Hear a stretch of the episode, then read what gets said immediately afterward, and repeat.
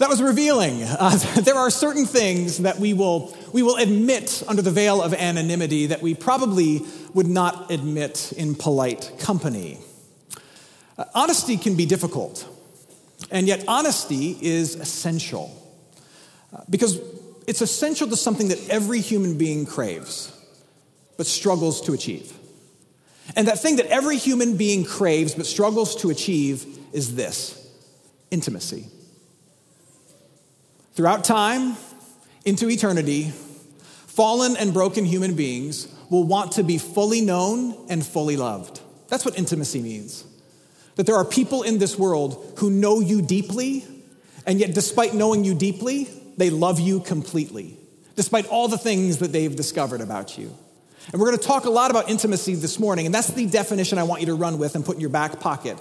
To have intimacy with somebody else is to share with them so that they know you deeply and love you fully, love you completely. And it's what everybody wants. From a Christian perspective, intimacy flows in two directions. There is a need and a desire for intimacy with God, and also a need and a desire for intimacy with others. Intimacy with God, intimacy with others. Now, we're in the middle of this teaching series called Irresistible, and the big idea is this that God's people are called to be an irresistible community of faith. That the way the grace and mercy of Jesus affects us as individuals and then shapes us as a community is so profound that our friends and our neighbors and those who are outside of the church can't help but be intrigued by it, if not irresistibly drawn to it. You see that throughout the scriptures and throughout history. And yet, in the modern Western church, we're struggling to be an irresistible community to outsiders. And so, in this series, in this conversation, we're talking about what it might take for us to rediscover some of that irresistibility that is supposed to come along with following Jesus. And one of the key parts of that is being a community of intimacy. Because what every single human being wants, whether you're a person of faith or not, what they want is to be known by the God above them and to be known and loved by people around them. And, church, if we really figure that out, then we have something profound and beautiful to offer the world. But intimacy does not come easily. And the easy answer to that is because of sin. Uh, you know, in the Christian worldview, Genesis chapter 3 happened and it screwed everything up. Mankind enjoyed perfect intimacy with one another and with God. But what happened is that Adam and Eve committed the first sin and everything went haywire. And what happened is, once they committed that first sin, their, their intimacy with, with God was destroyed because they responded to their sin in three ways. They responded to their sin by hiding, by deflecting, and by blaming. And you and I are still wrestling with that in the face of our sin. And that hiding and that deflecting and that blaming is getting in the way of our relationship with God and it gets in the way in our relationship with others. So Adam and Eve commit the first sin, and, and what do they do? They, they hide from God, and God has to go looking for them. You see in Genesis chapter 3, there's like a scavenger hunt where God's like, Adam and Eve, where are you? And they went and hid. And then they took fig leaves and they covered up their nakedness, which they associated with their guilt and their shame. They covered themselves up, they deflected. Don't look at this. And then, when God finally confronted them, they pointed the finger at everybody but themselves. The woman made me do it. The man made me do it. The serpent made me do it. They hide, they deflect, and they blame, and it ruins the relationships. And like I said, we're still doing this. And if you don't believe me, you don't even have to buy into the biblical worldview to know that this is true. Just spend five minutes on social media, and you'll still see people longing for intimacy, yet hiding, deflecting, and blaming. I mean, what do you have on Instagram other than billions of people who are hiding behind a screen, who are deflecting attention away from their real selves, hiding behind a photo that is filtered. And then if you go on Twitter, everybody's angry about everything all the time and pointing the finger at everyone other than themselves. We're all hiding, deflecting, and blaming. And yet, if you were to ask people, well, why are you spending so much time on social media? They would say, well, I, I want to stay connected. Because there's something deep inside of us that needs intimacy. We, we, we long to be fully known and fully loved, And yet, the brokenness in and around us just gets in the way. We don't know how to do it. And so we feel disconnected from God and disconnected from others. But the good news is that into that mess walks Jesus. Jesus walks in, and one of the ways to talk about the work that Jesus does and the things that he accomplishes is that Jesus restores intimacy. Through Jesus, there is a restoration of true intimacy, both with God and with others. So, so, Jesus comes into the world, and through his life and his death and his resurrection, he now makes this promise possible where he says, Through me, through me, you can reveal your full self to God the Father without fear of rejection. So you can be fully known. And not only can you be fully known, but, but God will see you kind of unvarnished and unfiltered, and He will still, because of the work that I've done, He will, he will accept you, He will embrace you, He will love you, He will forgive you, He will give you a seat at His table, a place in His family. You can be fully known and completely loved by the one who made you. And that's a deep desire within every single human heart.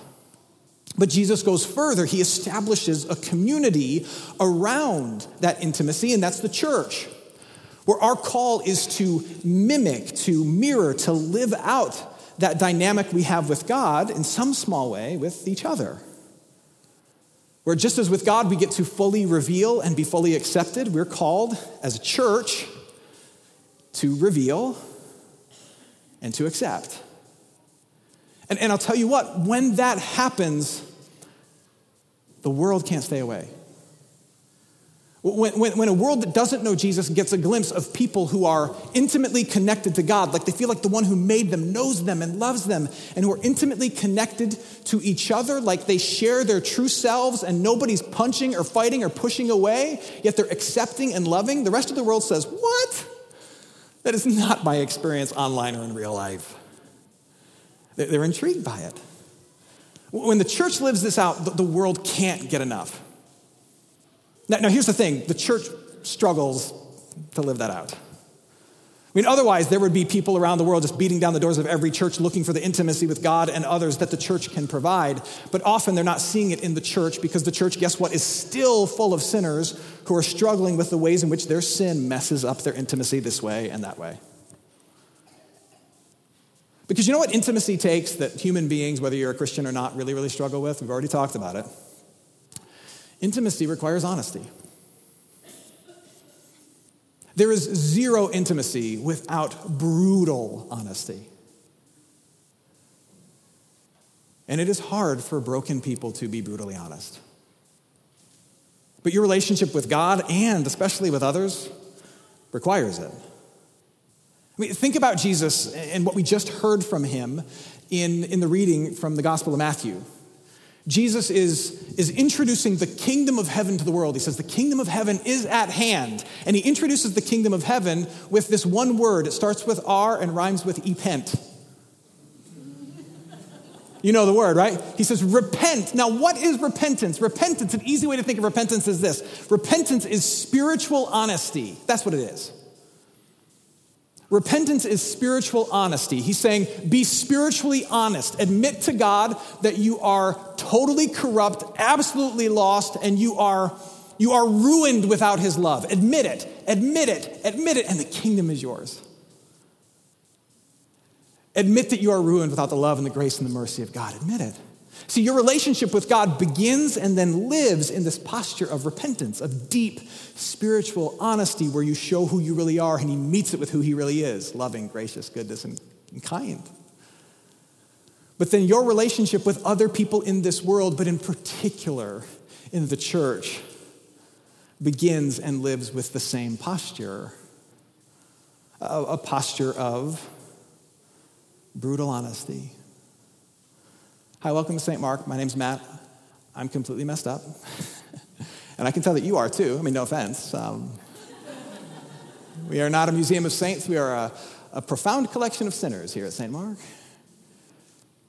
And I'm going to I'm going to show you my sins, and you're going to show me yours. And we're not going to step away from the table. We're not going to punch each other in the face. We're not going to reject each other. We're going to say, I see your sin. Let me show you God's grace. Let me remind you that you're loved, and let me point you to something better.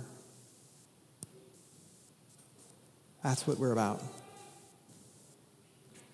Now, when it comes to being honest, there's, there's a couple components to honesty that, that we have to embrace as we try to live this out. Uh, honesty is like, it's two sides of one coin. It's uh, on one side of, of the honesty coin, you have correction, and on the other side of the honesty coin, you have encouragement. And if you're going to be a person who embraces this brutal honesty um, in the family of faith or outside of the family of faith, you have to hold both of those sides of the coin together. You have to be a person of, of correction and encouragement. It's, it's this, this willingness to be so bold that as we live lives of transparency, you would point out the thing that is, that is broken, unhelpful, unhealthy, or harmful in, in the lives of somebody else. You're willing to point it out, despite the fact that it makes everything awkward. And it's way easier to just let people live deceived lives. It's more comfortable for you that way. But you forego that awkwardness. I mean, you embrace that awkwardness, forego your comfort, and you're willing to be so bold as to point out what needs to be corrected. But you meet that correction with compassion and encouragement. As quickly as you correct your friend and family member in Christ, you are quick to remind them of the love that they have in Jesus and to be a partner in them making a better choice going forward. Encouragement means to pour courage into somebody for something better, to pour the power and the vision into them to make a better choice. And so, what we're called to do as honest people is to embrace both sides of this coin. It's also called truth in love. And it's much easier for us to just embrace one side of this coin. There are some people who are all about correction and truth, no compassion, love, or encouragement. And you've met these people. They just walk around tossing truth bombs all over the place. And they leave a path of destruction. And then there are people, and this, is, this tends to be most people, who are all about encouragement and love and compassion with zero truth at all. And these are people who, no matter what you tell them or what you show them about something that's dysfunctional or broken in your life, their response is, That's great, that's cool, I love you so much. That's great, that's cool, I love you so much. But both of those postures destroy intimacy. They really do. Look, if you are all about correction without any compassion, it borders on abuse. It really does. And if you're all about encouragement without any correction, it is enabling the bad and destructive behavior in other people. And, and both of those things destroy intimacy because if all you do is correct somebody, they're going to hide their true self from you because they don't want to get relentless critique from you. And if all you ever do is encourage somebody, then they're going to hide their true self from you as well because they don't want to disappoint you. Because they've already won complete approval from you. And so, in either case, you're not getting the true self from either person. And so, in order to be honest, we have to embrace correction. I see something that's not right, and encouragement. Let me remind you of God's love and let me show you a better way and be a partner in it. For me, the best picture of this is found in my marriage. My wife, Lisa, is a champion of correction and encouragement in my life. She has her PhD in this. Great example. We have this understanding that if if I have bad breath, which happens often, like be, be bold enough to tell me. I drink a lot of coffee and I talk way too much, way too fast. It can get bad, all right? My wife will look at me and she'll give me this eye and she'll be like, babe, breath. And then she will hand me a mint or a piece of gum. And if she doesn't have a mint or a piece of gum, that woman will, will beg, steal, she will do whatever it takes to find an Altoid. And she will give it to me. Why? Because she loves me, she loves herself, and she loves the people that I have to interact with. And that to me, that is intimacy. That is a picture of the kind of dynamic that God's people are called to have with one another. I mean, you might think it's funny, but, but, but it's true. We are to live lives that are in such close proximity to one another that we can see and smell each other's stink. And we are to love each other so much that we would be so bold as to point it out even though it's weird for everybody involved.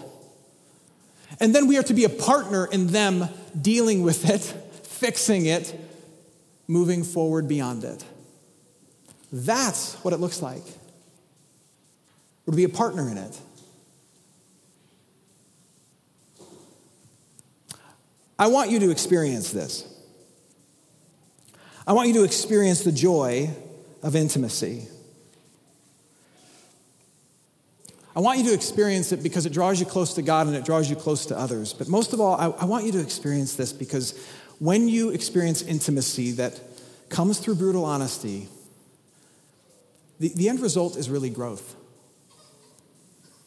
The, the end result for you is growth. You see, God, God brings you into his family and he, he accepts us as we are, fully and completely. But his vision for us is not to stay as we are. God's vision for the church is to welcome everyone, no matter who they are, and then to grow everyone into who they can be. And, and for people of faith, Jesus is both our place of rest and our constant pursuit. So when you come into the family of faith, Jesus is this place of rest where, despite your struggles and all of your issues and all that's wrong in your life, you get to constantly return to the finished work of Jesus Christ and know that you're forgiven and you're loved and you belong to the Father, that you are in His grip and nothing can pull you from His grace. And you get to return to that and rest in that. But Jesus is also this, this picture in front of you that you you run toward. You see, God wants to mold and shape you into the image and likeness of his son.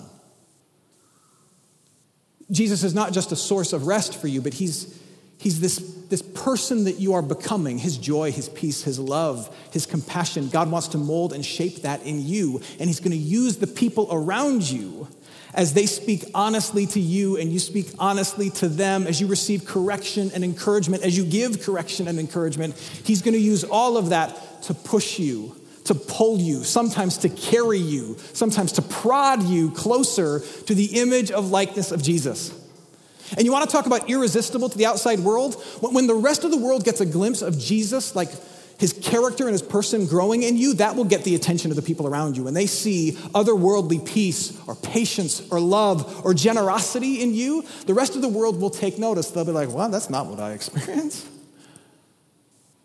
And then when you tell your son or your niece or your nephew or your coworker who's seeing just a little bit of Jesus manifested in you, that, that it's the result of people who love you enough to speak truth to you, who care for you enough to then pull you, push you, prod you, carry you closer to Jesus, that will not just be intriguing, that will be fascinating to them. Because everybody wants to be loved like that. Everybody wants somebody who sees them as they are, loves them anyway, and pulls them, carries them, pushes them towards something better. That's what God in Christ does for us. That's what we're called to do for each other. And that's what the whole world needs. If you're wondering kind of where you are in terms of intimacy with God and with others, I want to give you just a, quick formula to assess. Intimacy is, is really a combination of things. Intimacy is three things put together it's proximity plus honesty plus commitment. To experience true intimacy with God and with others, it's about proximity. Are you close enough? Honesty. Are you sharing enough? And commitment. Are you sticking around long enough? When you have those three things, you get intimacy. So, so think of God in Christ. Jesus Christ was not content with being far off. He took on flesh and come here to us. He's, he's getting close in proximity. And then he brings this message that says this repent because your sin is way worse than you want to admit but believe that God's grace is greater than you could ever imagine. And then he says, No matter what you confess, no matter what you do, I'm not going anywhere. I'm not leaving you. I'm here for the long haul today, tomorrow, and into eternity. That's commitment. And you get to rest and soak in those three things and enjoy great connection and intimacy with God. But then here in this place, it's the same formula. Does anybody here know your name? And if they know your name, do they know your struggles too? Have you gotten close enough to anybody here by sitting next to them over the course of weeks, months, and years in church or, or attending a Bible study with them that they can not only know your name but know your hurts? Is there anybody in this community to whom you have given hunting license over your life? Meaning they get to look at you and forage around and poke around for things in you, and if they see something, they get to say something.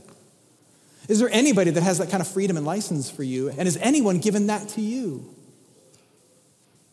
Likewise, are you sharing what your struggles are? Are you asking what somebody else's are? Is there honesty in the relationships here? Is it all surface level for you? And lastly, when you do see the ugliness of another person here, and believe me, we all got some ugly. When you see the ugliness of another person here, are you going to stay seated at the table or are you going to push away and walk away? And when this church shows you its warts, and every church has warts, if you're looking for the perfect church, then don't leave this one because the second you get to the next one, you'll ruin it. Because we're all imperfect. But the second you see our warts, are you going to hop out and hop to another? Or will you stick around and stay and then bemoan the fact that you never feel close enough or deep enough in relationship with God and others? It's about proximity. Are you close enough? Honesty. Are you sharing? Commitment. Are you sticking around? That's what God in Christ has done for you, and that's what we must do for each other. I have one last poll for you. And, and I, I want to ask you to be re- just really, really honest, because we're trying to, we're in a season where we are working on ourselves here at St. Mark. And, and the question I have for you is this do you feel fully known and deeply loved by God and others here at St. Mark? You can text A for yes or B for no. Do you feel fully known and deeply loved by God and others here at St. Mark? In other words, do you feel as though you are experiencing intimacy here at this church? A for yes, B for no.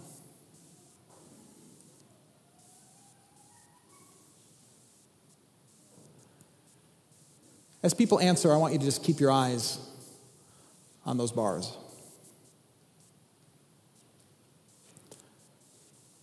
We should not rest, church, until that column on the right is zero.